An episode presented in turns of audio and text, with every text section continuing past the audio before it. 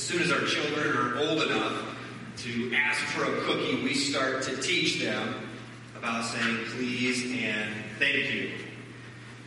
And it's integral to polite society that we say thank you when we're handed a receipt or when a door is open for us. And as a nation, we celebrate the Spirit of Gratitude every November, symbolically grateful for the last harvest that has come through once again. We celebrate and honor that shared harvest feast between the Pilgrims and the Indians in that the early gestation period of our nation in 1621. But above all this, your Creator, God, commands you to give thanks. He's inscripturated it in His Word. He repeats it again and again. His eternal Word commands you to be thankful, and He seems to take it pretty seriously. You don't need to turn there, but in 2 Timothy chapter 3, we see exactly how serious gratitude is. In 2 Timothy 3:1, it says, "But understand this, that in this last days there will come times of difficulty, for people will be lovers of self, lovers of money, proud, arrogant, abusive, disobedient to their parents, ungrateful, unholy, heartless, unappeasing, slanderous, without self-control, brutal, not loving good, treacherous, reckless, swollen with conceit, lovers of pleasure rather than lovers of God, having the appearance of godliness, but denying its power. Avoid such people." So we see that a lack of gratitude nested right in the center of all those characteristics is pretty serious, because Paul is saying it's a sign of the end times when people are ungrateful. It's in that same list, right alongside being unholy and brutal and treacherous and swollen with conceit. He's saying if you are a Christian and you're not grateful, then you have the appearance of godliness but lack the power thereof. And he gives command in this passage to avoid such people. You are commanded to avoid ungrateful people. So God takes gratitude pretty seriously. The passage I want to go to this morning and meditate upon is 1 Thessalonians chapter 5, verse 18. I encourage you to turn there with me. 1 Thessalonians 5:18. Let me read a few verses before and after just to provide context. Starting in verse 14. "We urge you, brothers, admonish the idle, encourage the faint-hearted, help the weak, be patient with them all. See that no one repays anyone evil for evil, but always seek to do good to one another and to everyone. Rejoice always, pray without ceasing, give thanks in all circumstances, for this is the will of God in Christ Jesus for you. Do not quench the Spirit. Do not despise prophecies, but test everything. Hold fast what is good. Abstain from every form of evil." In this passage, we see the command to be thankful, to express gratitude. And I would like to use four questions to help us meditate, to kind of facilitate our meditation upon verse 18. First of all, let us consider, what does it mean to give thanks? What does it really mean to give thanks? I think it is worth noting that biblically, to my recollection anyway, giving thanks is more than simply feeling grateful. It's more than even being thankful. It requires more than an internal awareness of appreciation. It requires expressing the gratitude.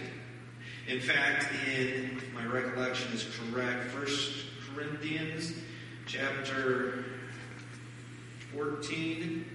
Yeah, 1 Corinthians chapter 14 and verse 16, Paul is, the context is speaking in tongues, but it works for our application or our text as well. He says, if you give thanks with your spirit, how can anyone that is outside of you say amen to your thanksgiving when he does not know what you are saying? For you may be giving thanks well enough, but the other person is not being built up. So there we see the same application. If you feel grateful and you're expressing gratitude in your heart, but no one else can hear what you're saying, it's not very helpful to the rest of the body of Christ.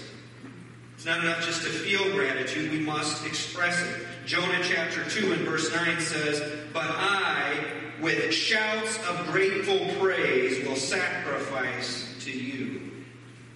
With shouts of grateful praise.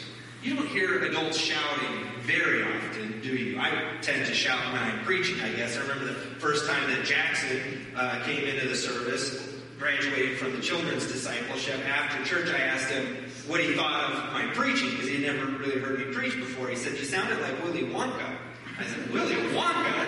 Yeah, at the end, you know, when he said, Good day, sir! He thought that's how I was yelling like that. But most adults don't shout too often. Jonah says, I shout grateful praises. Usually adults are shouting when maybe they're hurt, they've injured themselves, or they're shouting when they're angry. I gave a shout when my Chiefs made the Super Bowl last year. I think we have an image of that up there. Look at that. That was me. That was a captured moment. I was so happy. There were shouts of praise and joy in the Lowry house that day. Jonah says, and Jesus says, and God says in His Word, we need to express our gratitude. It's not enough just to feel it, but also it's not enough even to express it. What we need is, and this brings us to the second point here, giving proper thanks is more even than expressing thanks. It's expressing thanks to God as an act of worship. That's what when the Bible says to give thanks, that's what it is. Expressing thanks to God as an act of worship. We see this demonstrated by the story of Jesus and the 10 lepers in Luke chapter 17 and verse 11 and following. You remember the story, though. There was 10 lepers that were calling out to Jesus, and He healed them. And He said, now go to show yourself to the priests, because you had been shown clean. So they all started going to the priests, and one of them stopped, turned back, came, bowed down, praised and thanked Jesus. And Jesus said, wasn't there 10? Why is only one coming back to me? And I've often wondered why the other 9 didn't. And when we we can be a lot more grateful than we are. Why did the 9 not return? Why did only the one, who also happened to be a Samaritan, by the way? I wrote down some reasons, possibly. Maybe it's because they were just so on task. Remember, they were obeying Jesus. Jesus said, go and show yourself to the priest. So maybe they were just, you know what, I'm too busy. I got to do what Jesus told me to do. And maybe there's some of you here that are very on task. You're busy. You're working. You're doing the work of the Lord. You're taking care of your family. You're busy. Too busy to give thanks. Maybe they rationalized the healing away. Maybe away from Jesus and out of the emotion of the moment, they thought, maybe I would have got better anyway. Maybe it wasn't really Jesus that was healing me. Perhaps they let their thanks go unexpressed because they just assumed, well, I know Jesus knows I'm thankful. I mean, He's the one that healed me. He wouldn't have done it if He didn't know I was thankful. Maybe they were already embarrassed of their previous condition. They're too ashamed to even admit that they were once a leper. Maybe that keeps some people from expressing gratitude, because in expressing what God has provided for you, you also are expressing some vulnerability that you experienced, or some loss, or some hurt that Jesus came through. Perhaps they were just shy. They just didn't want to draw attention to themselves. But true thanksgiving isn't drawing attention to yourself. You're the lens that is drawing attention and magnifying God. In Luke chapter 17, we see a few things that indicate that this man giving thanks to God was actually worshiping. For one, it says in verse 15, it says that he returned praising God with a loud voice. He was praising God in his gratitude. We see also in that same verse, in verse 16, I should say, that he fell on his feet, fell on his face at his feet, giving him thanks. That's another thing that you don't see adults doing too often, laying flat on their face. It was an act of worship. And we also see Jesus affirm it in verse 19, where he said, "Rise and go your way, your faith has made you well." When you express thanks to God with humility and vigor, you are worshiping with praise and publicly demonstrating faith. Gratitude is important. A second question worth considering as we meditate on this text in 1 Thessalonians 5:18. Give thanks in all circumstances, for this is the will of God in Christ Jesus for you. A second question we could ask is, what is included in all things or all circumstances? That's the old King James coming through in my memory. I remember give thanks in all things. Well, what is included in all things? Surely this means all favorable circumstances, right? Circumstances that are a blessing, the fortunate events, the positive and important circumstances, right? That's what we're supposed to give thanks for. Well, to answer this question about what is included in all circumstances, I want to look at three individuals. First, I want to look at the author of this text, Paul. Have you ever been reading a book and you're like, I just need to stop for a second. I need to Google who the author is. I just kind of need to see his face and just have... Does anyone else do that ever, or is that just me? Yeah, it's like, I want to know who's talking to me here. And so, let's see, the last book I was reading, go ahead and put that image up. Anyone know who that is?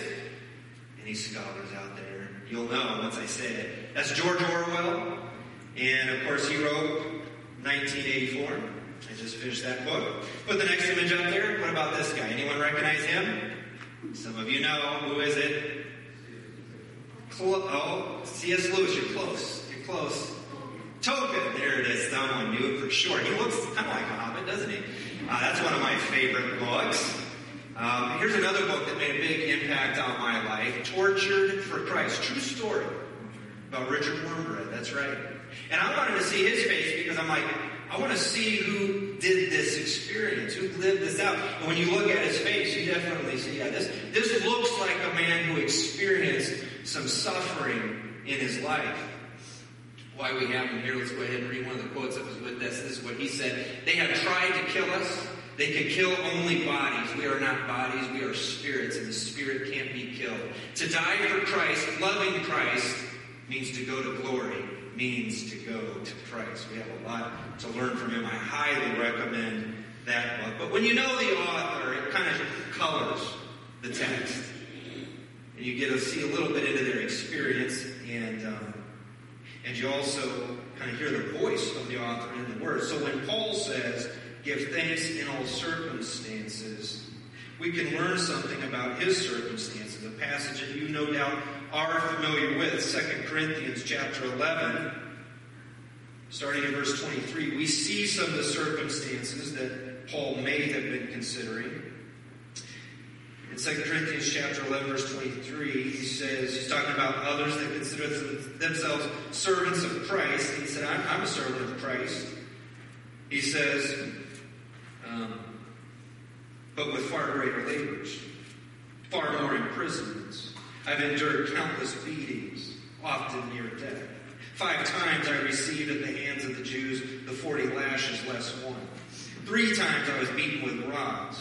Once I was stoned. 3 times I was shipwrecked. A night and a day I was adrift at sea, on frequent journeys, in danger from rivers, danger from robbers, danger from my own people, danger from Gentiles, danger in the city, danger in the wilderness, danger at sea, danger from false brothers, in toil and hardship, through many sleepless nights, in hunger and thirst, often without food, in cold and exposure. And apart from other things, there's the daily pressure on me of my anxiety for all the churches. Later on in chapter 12 of the same book, he says that to keep me from becoming conceited because of the surpassing greatness of the revelations, I've been given so much from God, it would be very easy for me to be proud. And so God has placed a thorn in my flesh, a messenger of Satan to harass me. Paul had a permanent messenger from Satan to harass him just to keep him humble. He concludes his thoughts by saying, I am content with weakness, insults, hardships, persecutions, and calamities, for when I am weak, then I am strong. That was the message he gave to the Corinthians, and also in his letters to the Corinthians, 12 times he personally expressed gratitude, or taught gratitude, or commanded gratitude. So I think for sure, if we're making a category of what is included in all things to be grateful for, we can include, maybe first on the list, terrible, difficult things. Because that's what Paul had in mind. A second direction we could look to see what is included in all things, we could look at the Thessalonians themselves. See if we're too far from the target.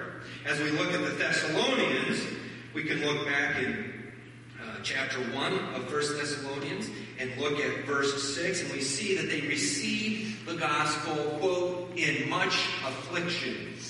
That's how they came to Christ.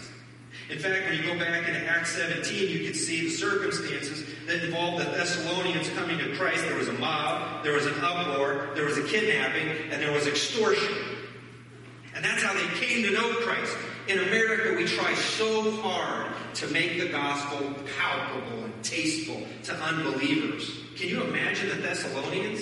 This is their introduction to Christ. And maybe they're asking Paul, so once we get through this, it's all going to be better, right? Paul's like, oh, no, that's par for the course. You can expect suffering and afflictions.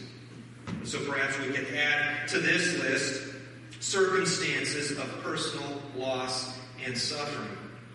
Again, probably don't have to turn the page. In 1 Thessalonians chapter 2 and verse 14, he says, For you, brothers, became imitators of the church of God in Christ Jesus that are in Judea, for you suffered the same things from your own countrymen as they did from the Jews, who killed both the Lord Jesus and the prophets and drove us out.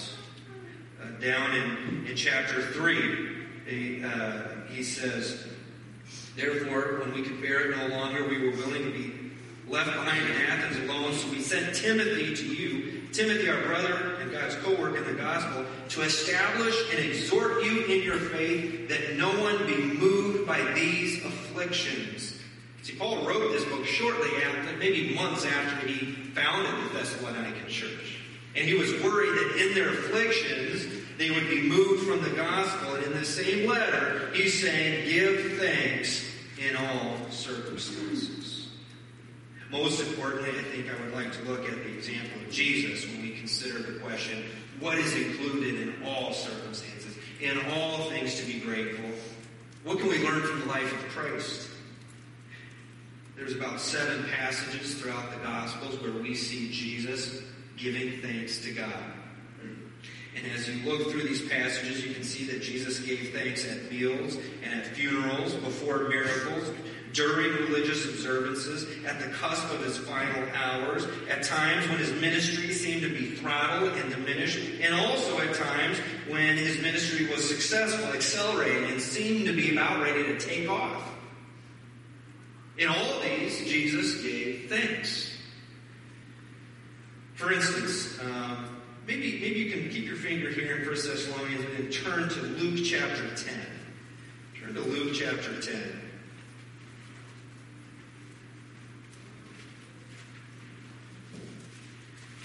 We see one of these times that Jesus gave thanks. Luke chapter 10, verse 21. Says, In that same hour he rejoiced in the Holy Spirit and said, I thank you, Father. So, real quick, right there we see that his giving thanks to God is also described as rejoicing in the Holy Spirit. It's a spiritual act of faith. And it says, in that same hour.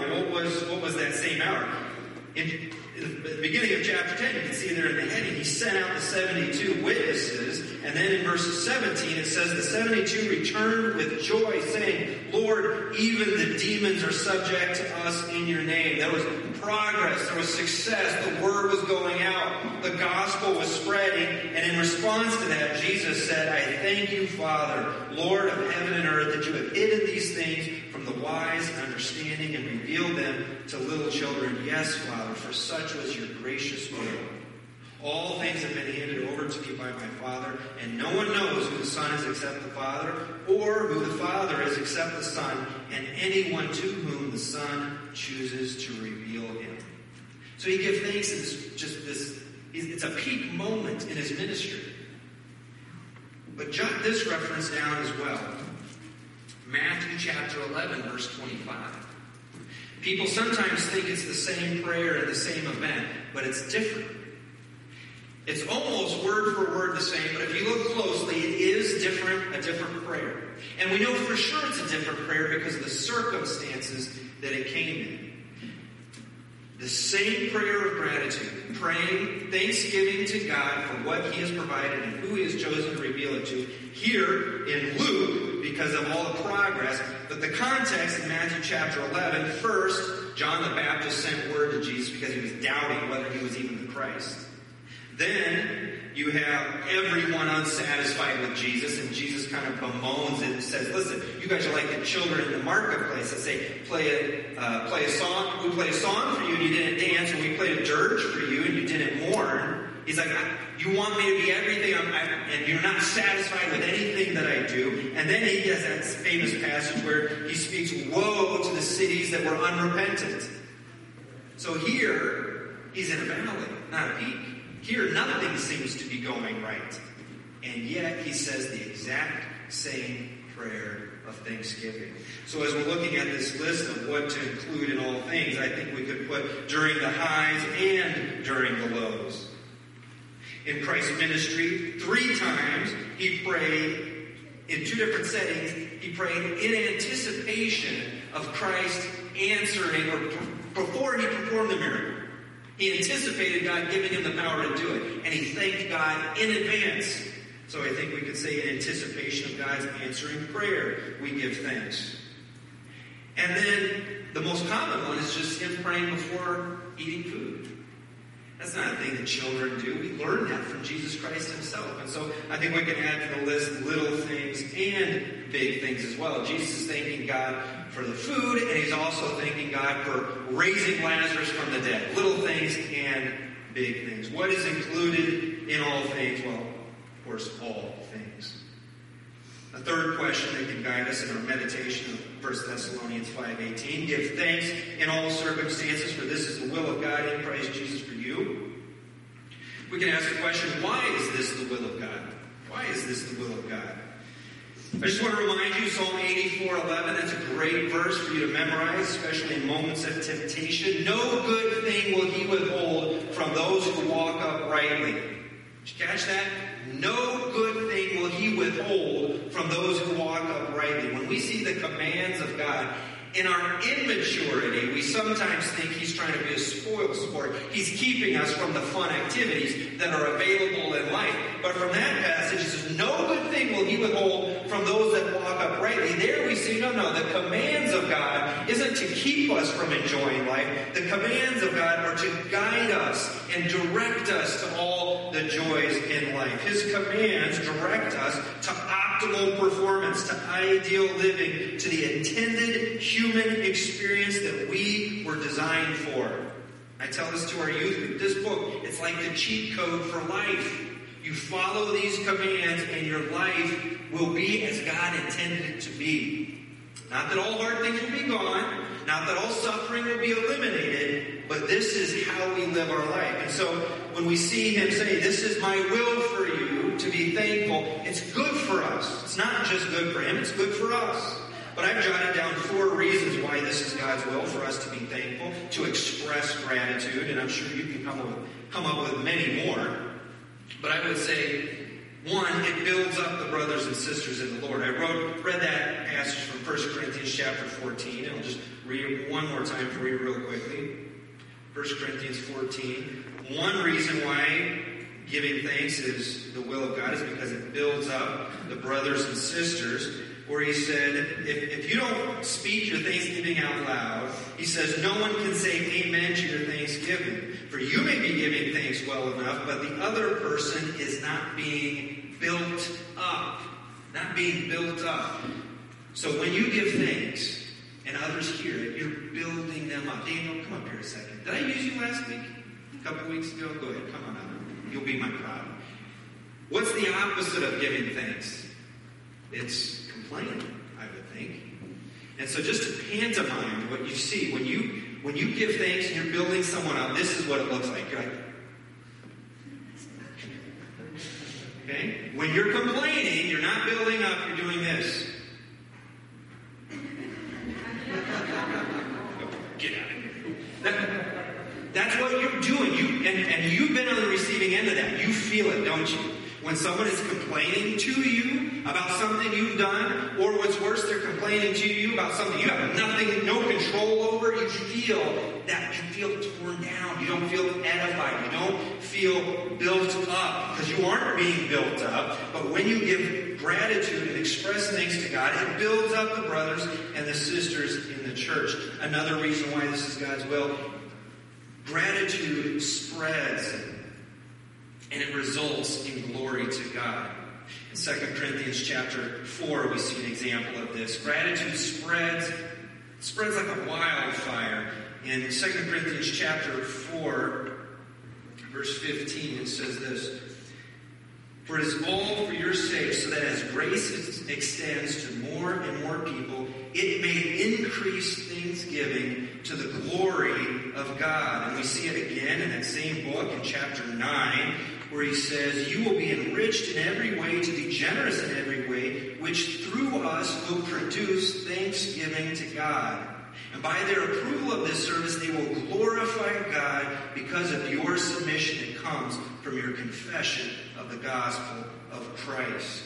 Gratitude, the spirit of gratitude spreads like a wildfire. It's good to be around grateful people. There's a different kind of energy in the room. And when we are a church that glorifies, that expresses gratitude, it brings glory to God, which is what we're all about.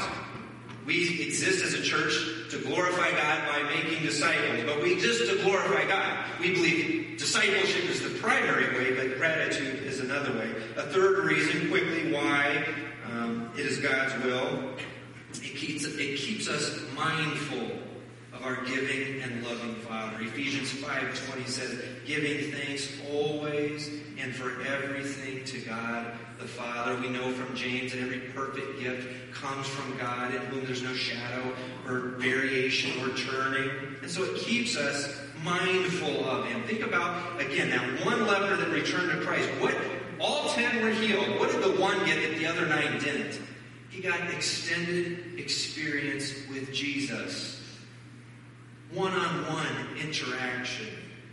It keeps us mindful of God. One more reason, and again, you can write down a million reasons why this is God's will. When we express gratitude, it produces a heart-guarding peace. Philippians chapter 4, verses 6-7. You're familiar with that verse as well. Let me read it for you real quick. We'll run out of time. Ephesians chapter 4. Verse 6, "Do not be anxious about anything, but in everything by prayer and supplication with thanksgiving, let your requests be made known to God. And the peace of God, which surpasses all understanding, will guard your hearts and your minds in Christ Jesus." Gratitude is a vault that keeps your heart and your mind where it ought to be. Gratitude is the vault that preserves your heart and mind from the theft of the enemy, from the corrosion of bitterness, from the loss of fear, and from the spoil of worry. You're having issue with any of those things, with fear, with worry, with bitterness. Gratitude is the solution. We're running out of time, but one last point of meditation, the question: how is this in Christ Jesus? It says, "Give thanks in all circumstances, for this is the will of God in Christ Jesus for you. What does that mean, in Christ Jesus? I think it's a little ambiguous. I think we could draw a couple conclusions. One, I think it means that God's will is displayed through Jesus for us. We learned a lot about Thanksgiving just from Jesus' example. So God's will is displayed through Jesus for us to discover, for us to see, for us to emulate, for us to pattern ourselves after. It's in Christ. But here's really what I think it's about. It says, in Christ Jesus, meaning we are in Christ and He is in us. We are in Christ and He is in us. We're having baptisms next week, and part of it, it's so rich in symbolism. There's so much that's being represented in baptism. Representative of a cleaning, representative of the death, burial, and resurrection of Christ. We go into the grave and Jesus comes out. But part of it is that it's symbolic of being immersed into the body of Christ. We are in Christ. We know we have the mind of Christ. We know we have the Spirit of Jesus within us. We think of John 15 where He talks about, I am the vine and you are the branches. Just as sap flows from vine to branch to leaf to fruit, so gratitude flows from Jesus through you to those around you. We are in Him. He is one, and we are one, just as He prayed in John chapter 17. God, by the gift of His Son, has laid us under the obligation of perpetual thanksgiving. Our whole lives ought to be one continual thank offering for all the blessings that are ours through redemption. And one way in which we express gratitude, and maybe the most prolific way that we see it in Scripture, is by singing. So I'm going to ask you all to stand. We introduced a song last week called This Is Love, and in it we say, thank you, thank you, thank you for the cross. You have won my heart, and this is love. And so that's the song we're going to sing, and we're going to sing it in a reflection and what we read in Isaiah chapter 12. We read it before. I'm going to read it one more time. Give thanks to the Lord. Call upon His name. Make known His deeds among the people. Proclaim that His name is exalted. Sing praises to the Lord, for He has done